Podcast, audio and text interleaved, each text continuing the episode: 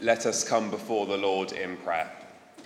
God of love, a love that knows no bounds and that dwells in perfect community, we come to you now as an expression of that love, representing diverse communities and a breadth of tradition. We thank you for this safe space and value its importance. A sacred space, safe to stop, to reflect, to listen, to question. We seek your spirit of peace today and acknowledge deep within our souls that you deeply love each and every one of us, every part of us, and not that which the powers deem to be acceptable. We offer you this prayer and the prayers of our hearts in the name of your Son, Jesus Christ.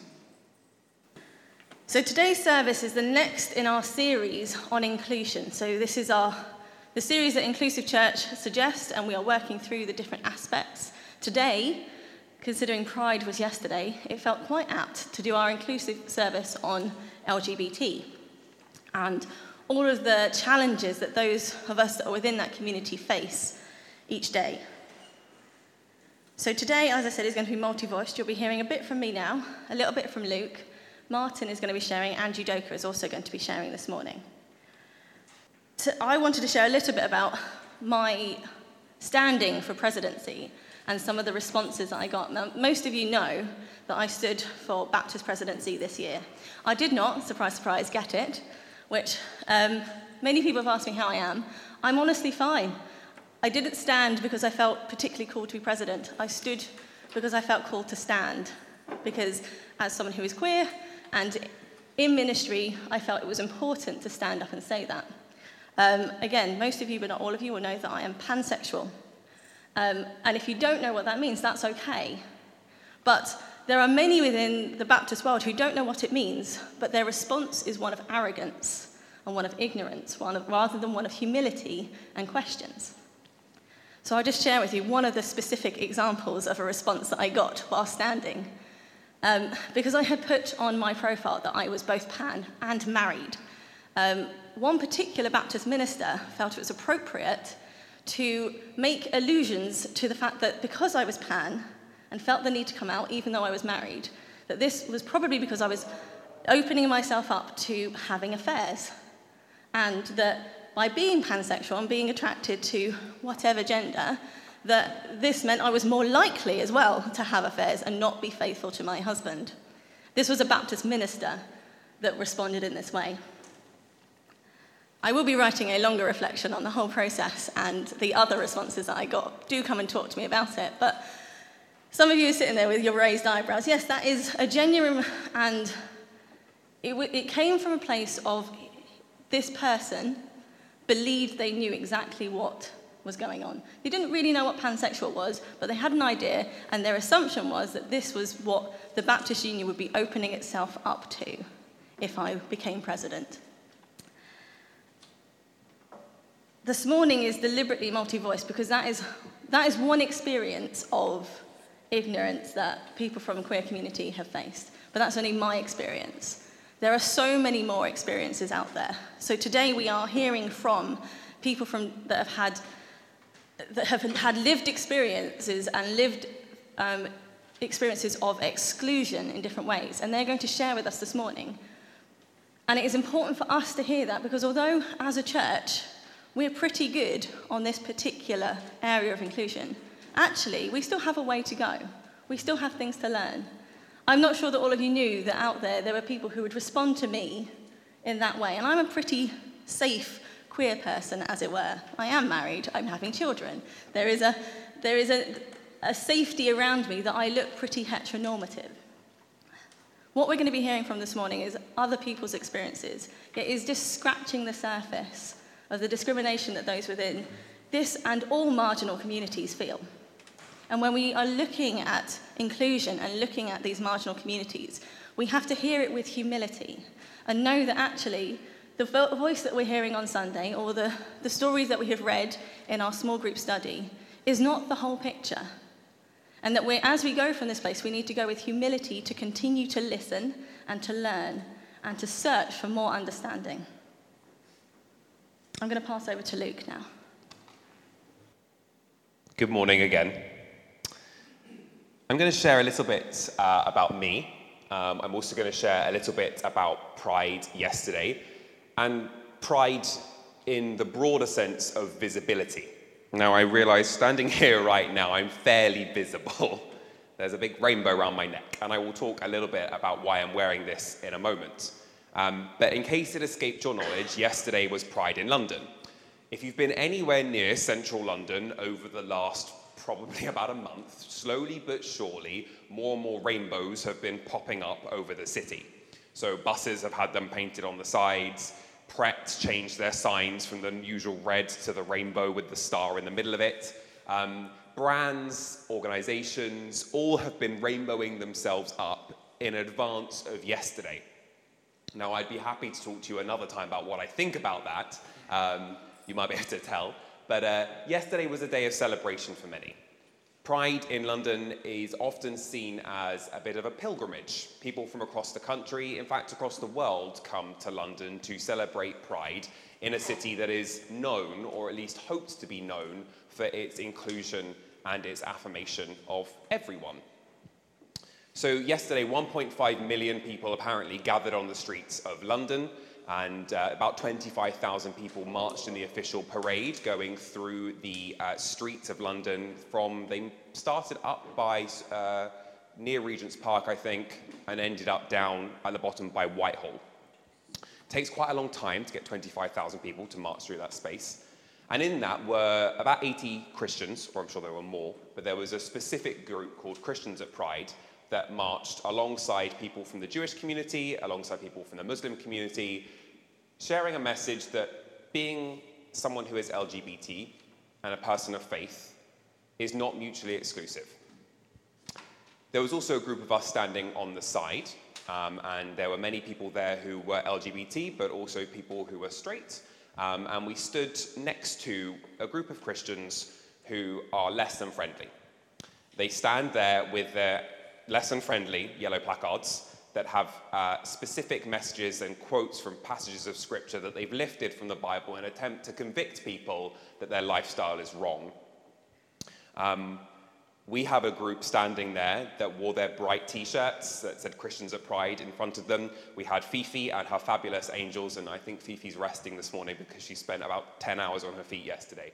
Um, but we will be sharing some photos, and she decked out, as you can, if you know Fifi, you can imagine how extravagant her costumes were, along with a load of other people that stood there and held up banners just saying, God loves you, God is love, we don't convict you, we don't condemn you in the way these other people do.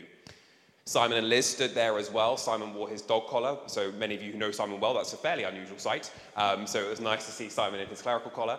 Um, and Liz stood there with a giant unicorn rubber ring round her, um, signposting people away from the hateful message that was in one corner, pointing people to the loving message that was there instead. We then had a, a service in the evening, um, and we gathered together at Saint Giles in the Fields, which is just behind us that way. um, we gathered together in Saint Giles in the Fields and worshipped together as a community. We shared communion, um, and it was an ecumenical service, so we had people from across traditions gathering together, mainly as L G B T people, but also allies, to hear the good news, to fellowship with one another, and to break bread with one another. And we heard from two people specifically, a man called John, who is ninety-two, um, and Jackson, who many of you will know. Jackson comes here and is um, a part of the Soho Gathering and other bits that we do as well. And John spoke very powerfully about his experiences growing up in a world where his identity had to be kept secret and kept hidden. And he spoke about police officers having to be bribed. And he spoke about the, the journey that we as a society have been on in his ninety-two years. And for him to stand there in front of that crowd of people at ninety-two was, was deeply moving. Um, but then to see, for him, to see all those faces looking back at him, he felt like he'd achieved something. the hard work that he and his contemporaries, many of whom he lamented weren't able to share in that moment with him now, they had been part of a process that enables a group of Christians, close to two hundred Christians, to be in a church and feel fully affirmed and loved. And then Jackson shared his experiences as a trans man who is on a journey of acceptance and inclusion and seeking safety and, and solace in a church community like Bloomsbury, but also acknowledging how far as a, as a society we need to go. So Pride is a day of visibility. Pride is a day to be able to wear all of your identities out in the open. For many people who attend Pride, you don't often get the chance to say, well, this is me. I'm a Christian, for example, but I'm also L G B T. You don't often get to stand there and hold those two together. And you see that in all the other aspects of the, the Pride celebrations, whether that's um, people who come from other religious communities, whether that's people who are in a corporate work environment and often don't get to share about their lives because they feel that they have to, to, to hide behind a, a fake image. But you see this freedom, this liberation to be who God created them to be. I said I'd mention why I'm wearing this. Some of you might remember John, who was a member here for a few years, um, and then as John got older, he found it harder to commute to, into the church. Um, but when he left, he gave me two of these stoles. Um, and as a Baptist, wearing this kind of get-up is a bit weird. Um, but he gave them to me saying that he used to wear these as he went about preaching in different churches, Baptist churches, who particularly were very um, had conservative and traditional values. And he stood up as a gay man preaching the word of God with a giant rainbow wrapped around his shoulders. And that really convicted me. His, his journey, his story of faith, his desire to be part of the community like Bloomsbury, to the point where he was willing to commute, like many of you do, to come and be here. So I wear this not only as um, respect to the journey that John has been on and the journey and the, the commitment that he has to the cause of inclusion, but also as a sign that my own journey continues. Many of you know that I trained at Spurgeon's for Baptist ministry, but because of my sexuality, I can't be ordained. Um, the Baptist Union won't ordain me as a Baptist minister. And so I can't wear a clerical collar. I can't um, receive the same office and receive the same benefits and the same blessings that ministers in the Baptist Union receive. And so being able to stand here with you as my chosen gathered community, wearing something like this in a really visible way, is actually really profound. It speaks of liberation, it speaks of freedom, it speaks of a hope of a future where I, I, I can be ordained, where others like me can be ordained. That might not be in my lifetime, but it's a journey and a trajectory that we're aiming for. We're going to hear very shortly our reading for today, and it comes from the book of Isaiah. And as we hear it, I'd like you to reflect on some of the things that have already been shared, thinking about pride as visibility, thinking about pride as freedom, thinking about what liberation means. The theme for Pride in London this year was Jubilee. It's fifty years since the Stonewall riots in the United States, which was when many believe the sort of gay rights movement really began.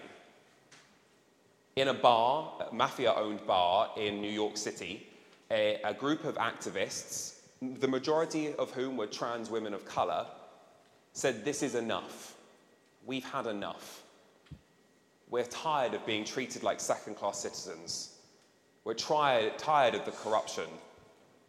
We're tired of the inequality." And the first stone was thrown. The inn was called Stonewall. And since then, the L G B T rights movement has been on a trajectory that for many has been terrifying, and for many has been liberating. But that first stone, that act of defiance, that one moment where they said enough is enough, was a mark of liberation. It was a step towards freedom. And Pride in London chose a theme of Jubilee because it's fifty years since that happened. But for us as Christians, Jubilee means something else. Jubilee means freedom. Jubilee means hope. Jubilee means a freedom of expression.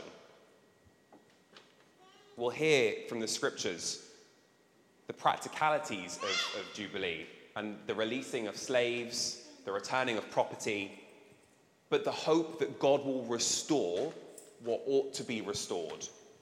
God will bring wholeness where there is brokenness. Pride is an attempt to do that. Our service here this morning, as Dawn has already said, is an attempt to do that, to hear from voices that speak to that journey towards wholeness, that speak to that journey towards Jubilee, that speak to that journey towards liberation. And so I'm going to ask Anne-Marie now to come and give us our reading. And as she does, reflect on what you hear from the scriptures and perhaps what God might be saying to you now in that time. The reading is taken from Isaiah sixty-one, the good news of deliverance. The Spirit of the Lord God is upon me, because the Lord has anointed me. He has sent me to bring good news to the oppressed, to bind up the brokenhearted, to proclaim liberty to the captives and release to the prisoners, to proclaim the year of the Lord's favour and the day of vengeance of our God, to comfort all who mourn, to provide for those who mourn in Zion, to give them a garland instead of ashes, the oil of gladness instead of mourning, the mantle of praise instead of a faint spirit. They will be called oaks of righteousness, the planting of the Lord to display his glory. They shall build up the ancient ruins. They shall raise up the former devastations. They shall repair the ruined cities, the devastations of many generations. Strangers shall stand and feed your flocks. Foreigners shall till your land and dress your vines. But you shall be called priests of the Lord. You shall be named ministers of our God. You shall enjoy the wealth of the nations, and in their riches you shall glory. Because their shame was double, and dishonour was proclaimed as their lot, therefore they shall possess a double portion. Everlasting joy shall be theirs. For I, the Lord, love justice. I hate robbery and wrongdoing. I will faithfully give them their recompense. I will make an everlasting covenant with them. Their descendants shall be known among the nations, and their offspring among the peoples. All who see them shall acknowledge that they are a people whom the Lord has blessed. I will greatly rejoice in the Lord. My whole being shall exult in my God, for he has clothed me with the garments of salvation. He has covered me with the robe of righteousness, as a bridegroom decks himself with a garland, and as a bride adorns herself with her jewels. For as the earth brings forth its shoots, and as a garden causes what is sown in it to spring up, so the Lord God will cause righteousness and praise to spring up before all the nations. Well, good morning. Um, I've made a significant error this morning. uh, I was... Uh, on my way here, and uh, I looked in my bag and took out uh, the phone, the mobile phone, uh, that I assumed um, was mine. And when I looked at it, I was a bit startled to see an image of myself. I'm not that narcissistic, actually, to have an image of myself on my phone. And I thought, oh, that's not good. Um, I've managed to bring my husband's phone with me this morning rather than uh, picking up my own phone. Lessons learned, we must get a different mobile phone colour uh, uh, rather than having the same one uh, with our phones.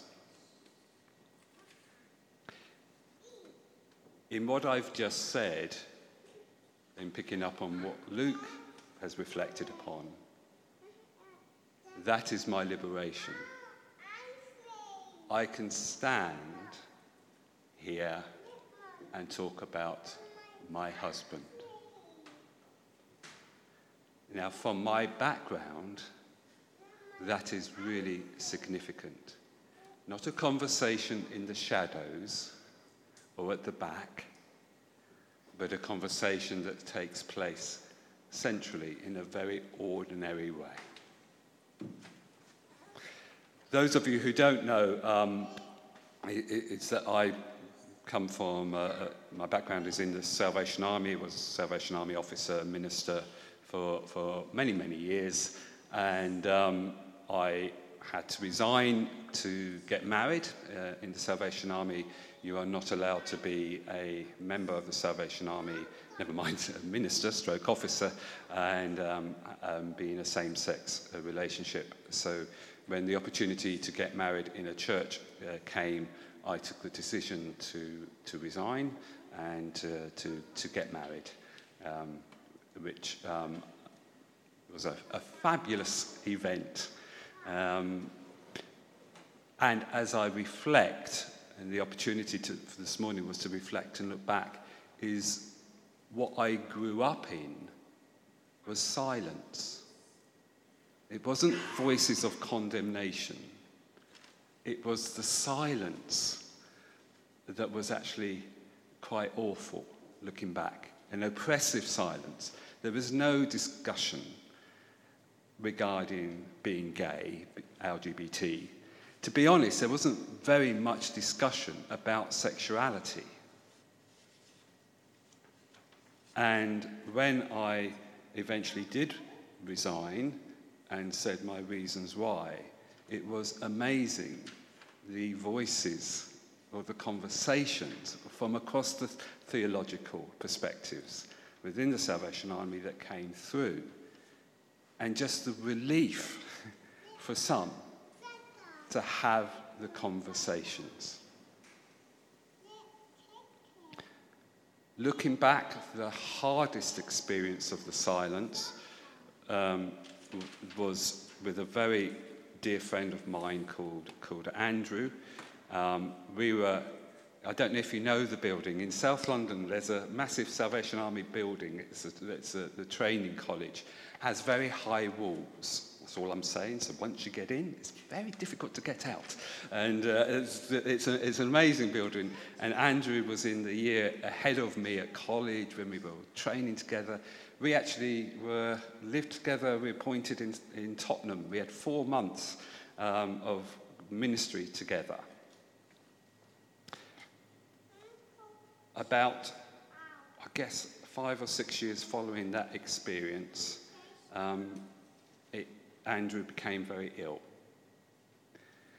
And um, he was ill because he had, and uh, he was H I V, AIDS-related illness. This is going back about twenty-five or so years.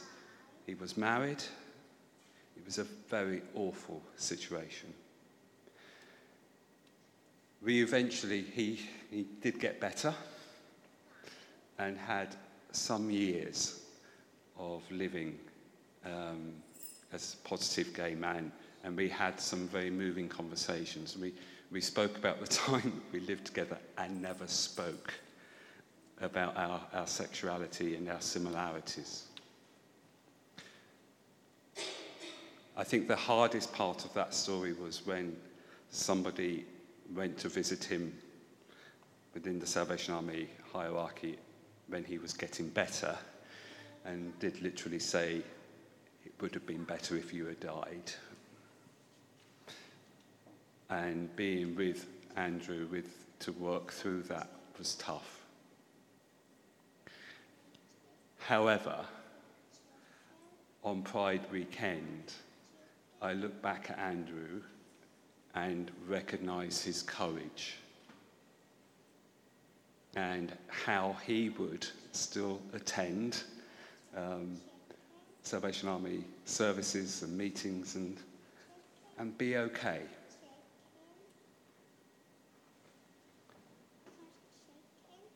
So that's why I go back to what I said at the beginning about being in a place where I can say, this is my husband, and the importance of conversations.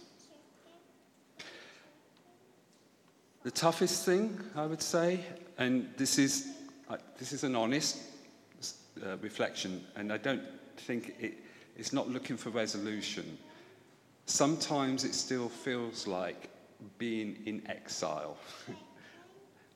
That I, I still have many connections with my home church, and not to be able to be in it and be fully me um, sometimes creates a sense of loss. And fine. You know, there, there are also ways that that can be worked around. It doesn't come from a place of how terrible it is as it is. And what I honour with Bloomsbury and other churches is sometimes I think it can get lost, the cost of being an inclusive church. I honour that and thank thank those who have made difficult decisions.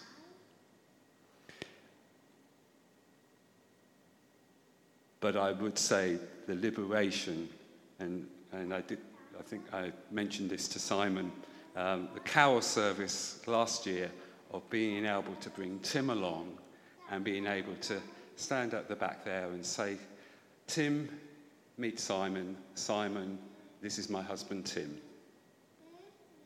That's the liberation. And thank God for it.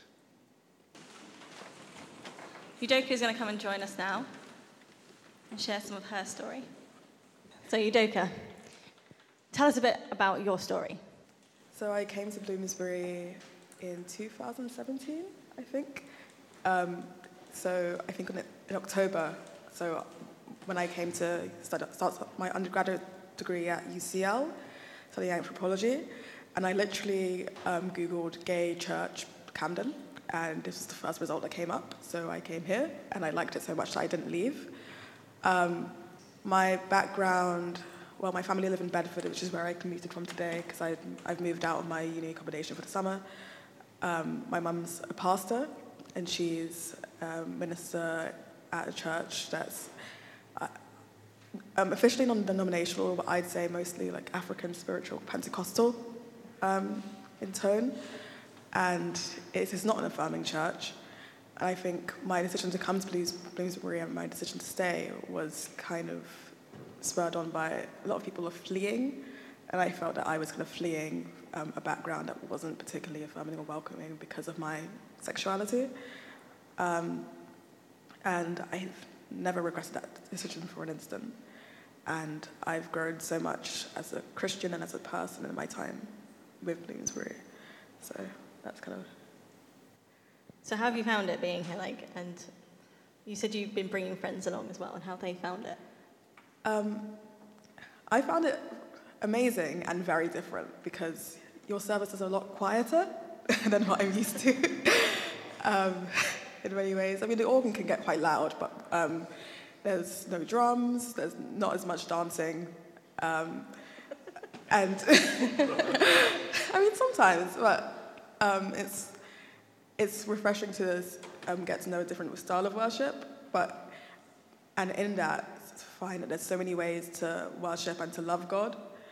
Um, I felt that as someone who's coming from a, a place that where everyone is kind of the same and everyone is mostly um, African and mostly coming from the same background, coming into a place where um, in many ways I'm a bit different and still feeling just as welcomed, actually more so, it was really refreshing.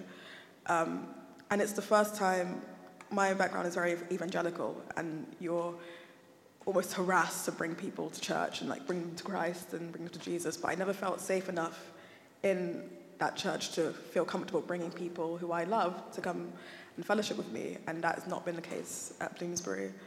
Um, and I think the majority of my friendship group have accompanied me, and accompanied me to Bloomsbury at some point, either during the carol services or during regular services. Um, and they've been surprised that churches like this can exist, because um, among the circles that I move in, like most, mostly students, mostly quite quite young, and um, mostly quite secular, um, they didn't realize that churches like this were even allowed to exist. Um, but also, they, they were surprised by how at home they felt, and so many people have decided to, um, if they don't come that often, like actually embark on a faith journey because of their experiences here, which is not something that I've seen before with any of my friends. Um, and regardless of their, of their personal faith, some, some of them already have their practices that they do, um, that they feel welcomed and safe, and they feel loved here, which is, I think, the most important thing. So. Yes, do you, so we've been talking about visibility. Do you feel able to be visible within Bloomsbury? Yes, and I think visibility is really interesting, um, because for me, I'm not the quietest person. I'm quite extroverted, and I, I even um, where I was growing up, I, I think there's this idea of um, the closeted person as someone that's constantly hiding. Um, and in many ways, despite the fact that I was hiding one aspect of my identity, it didn't feel like hiding so much as it felt like what Martin alluded to, which was kind of like the suffocating um, silence. Um, I could be loud about so many other things, um, and I was, but the fact that I was being silent about something that is a part of who I am felt almost worse than the um, outward condemnation, which there was, and it is, and will continue to be quite a lot of condemnation. Um, even even yesterday, when I told my mum, oh, I'm, I'm going to come down to down to London, she was like, you better not be going to Pride. And I was like, no, I'm not going to Pride, but I'm going to be talking about Pride in a church context. Um, and I'm going to Black Pride, but it, she didn't ask that question, so I think I'm fine. But it's, yeah, it's something that I've, and even at Bloomsbury, I've never felt the need to really come out in a sense, because the safety of this environment removes that need. Um, it removes the need to be to be anything other than what I am. And what I am usually is just who you see before, before you. I'm just like a normal person. Um, because I know that regardless of who I am and who I love, I'd be expect, accepted. So. so I guess my question, my next question is the probably more difficult question. So as a community, we, we're doing the welcoming thing. People feel able to be open and visible about who they are here in terms of their sexuality. So what have we still got to learn? What can we do next? Um, I, I think that one of the things that I wish we did more of was more kind of external focused. Um, we've got such an almost amazing reservoir of love within this community, and quite a few people who I've told about it had no idea that this place existed. Um, And it's one aspect of love to be able to be safe within this space, but another to, as we did yesterday, and as so many of um, our, our community did and have done over the past couple of years, to go out and to bring that love to other, other people, and to see the looks on people's faces when they feel accepted um, by Christianity and, and by people of the same faith as they are, is something that is so wonderful. And just making more noise about what we do, um, being a bit, a bit more Pentecostal about it in that sense. And so we should be visible. Yes. Um, and in so many ways, um, Bloomsbury already is, and taking the stances that you take on so many issues that are kind of hot, hot button topics, and um, receiving the, I don't want to say hate, because that sounds very Twitter-esque, but I'm going to say hate, that, that Bloomsbury often receives with making those decisions, is one way of being visible. But um, you see so many people walking past completely unaware of the love of God that abounds in this place, and I think that's what we need to be louder about. Um, in terms of inclusivity, I feel very included on the basis of all the identities that um, like I possess. Um, But there's almost there's there's always learning to be done, and I think that there's so many ways that every single one of us, regardless of what sexuality we are, or what race we are, or what economic background that we are, there are certain aspects in which we have privilege, and we always have to remember that regardless of who we are, we need to approach all these issues with humility, um, because um, I'm still learning. I'm, I often feel out of my depth, and it's really important to remember that, because no matter how old we are, we always are learning. So. Thank you, Udoka. Thank you for coming and sharing with us, and for being visible and for being vulnerable. Let us pray.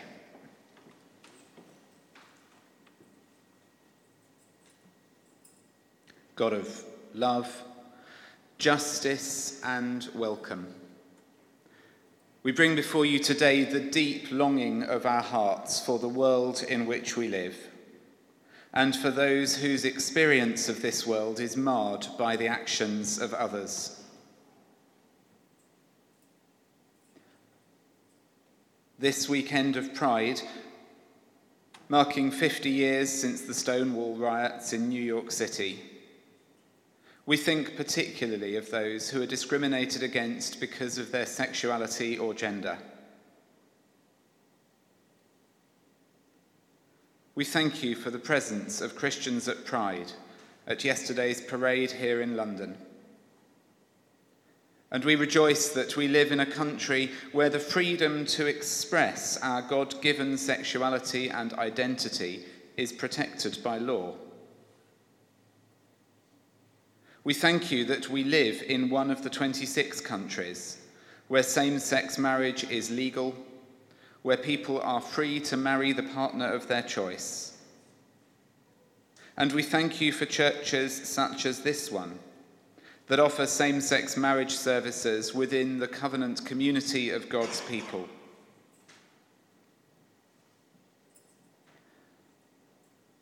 But we also hold before you the horrific truth that there are over seventy countries where same-sex relationships are criminalised, with penalties including long prison sentences, corporal punishment, or even the death penalty.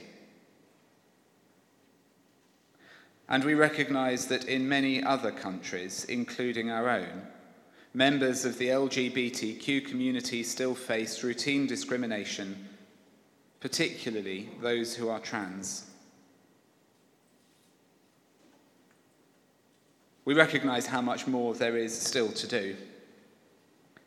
And we pray for your love and your justice and your welcome to be known in this world.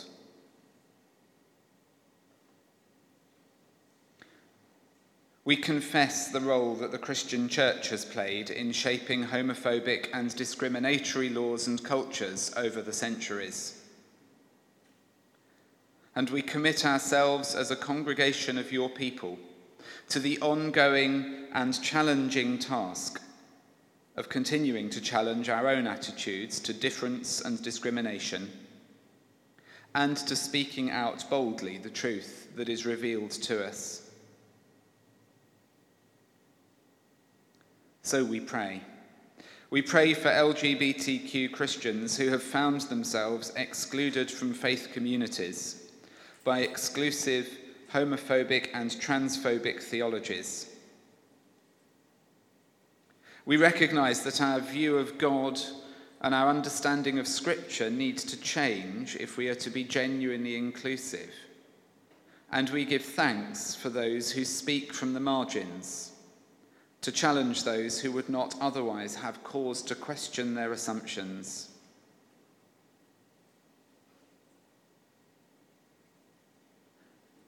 We pray for L G B T Q Christians who suffer damage to their mental health and spiritual well-being from the abusive expectations of other Christians. We think of those coerced into denying their sexuality, those who have found themselves in loveless marriages, and those who have remained single and celibate against their calling or desires. We see the danger of normalizing one dominant understanding of sexuality, and we give thanks for those who reveal through their lives a deeper understanding of the great diversity of humanity that is made in the image of God.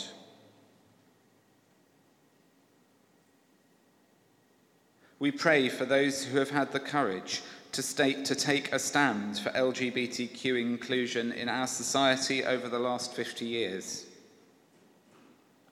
and those who continue to speak out within society for equality and inclusion, and particularly for trans rights.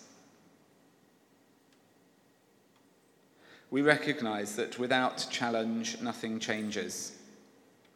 So we stand in prayer alongside those who have found the strength to bring challenge even at great personal cost. We hold before you those who continue to speak out, refusing to allow our society to become complacent, highlighting homophobic violence, trans rights, and the many other less visible discriminations that mark the day-to-day existence of the L G B T Q community. We pray for those who speak in church communities seeking to bring change, and to ensure that the family of God is a place where all are welcome. We think of those who offer faithful witness within churches where same-sex attraction is condemned as sinful,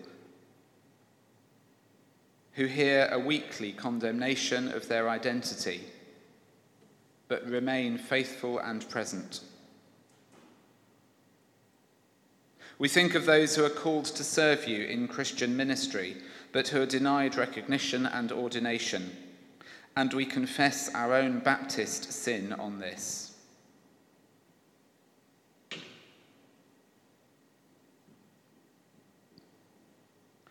We think of churches divided against each other and within themselves. And we know that the body of Christ is broken and the blood of Christ is spilled.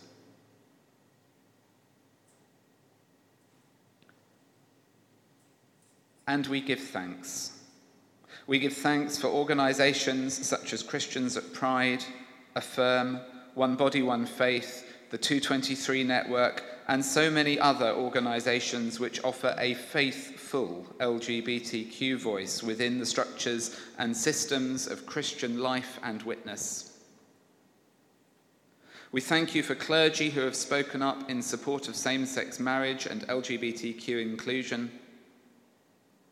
And we give thanks for those in our own church family who offer a persistent challenge for us to never be complacent. We pray for those who have entered into same-sex marriages in this building. And we give thanks for those other churches which have taken a public stand on inclusion. We bring all these, our prayers, before you, and we commit ourselves to the task of bringing into being your kingdom of love and justice and welcome, on earth as it is in heaven. Amen.